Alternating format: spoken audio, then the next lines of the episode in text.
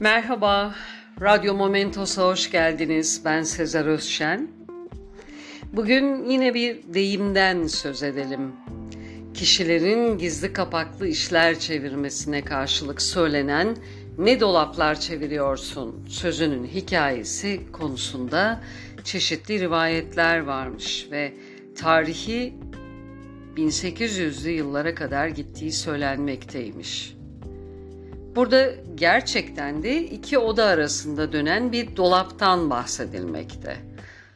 Günümüzde Osmanlı döneminden kalan tarihi evlerde ki Safranbolu'da bu halen var, e, bu dönme dolaplara rastlamak mümkün. İki oda arasında bağlantı kuran ancak insanların birbirini görmediği bir sistem bu dolap sistemi.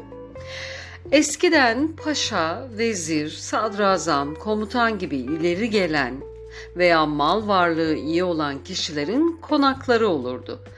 Bu büyük evlerde kadınların kısmına haremlik, erkeklerin kısmına selamlık adı verilirdi.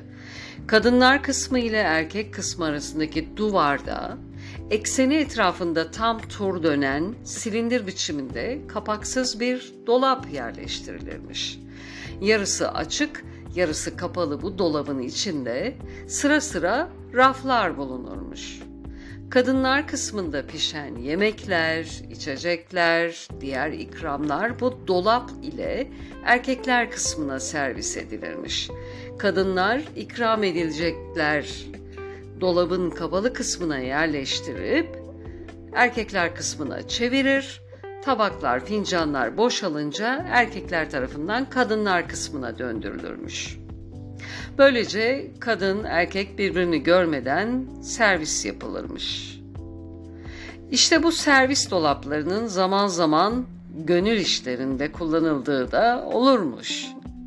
Örneğin delikanlının biri sevdalısına kimsenin haberi olmadan, çaktırmadan mektup, çiçek vesaire verecek olursa bu dolaptan yararlanırmış. Delikanlıya mendil mi gelecek?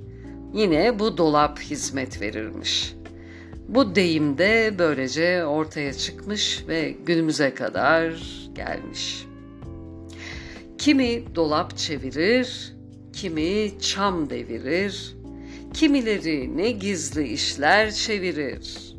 Çivisi çıkmış şu koca dünyada diyerek de bir tekerleme ile yayınımızı sonlandıralım.